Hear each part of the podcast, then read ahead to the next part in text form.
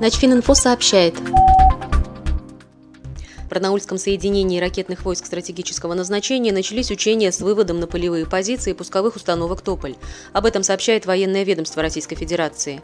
Крупногабаритная техника покидает специальные сооружения и приступает к протяженным маршам в сумеречное и ночное время. В ходе практических действий войск особое внимание будет уделено вопросам противодействия воздушному и наземному противнику, отражения нападений диверсионно-разведывательных групп, сохранения боеспособности и выполнения боевых задач в сложных условиях. Как информирует Минобороны, одно одной из самых приоритетных задач станет отработка широкого перечня вопросов по поиску, блокированию и уничтожению условных диверсионно-разведывательных формирований в ночное время. В этом году увеличены сроки несения боевого дежурства на маршрутах боевого патрулирования.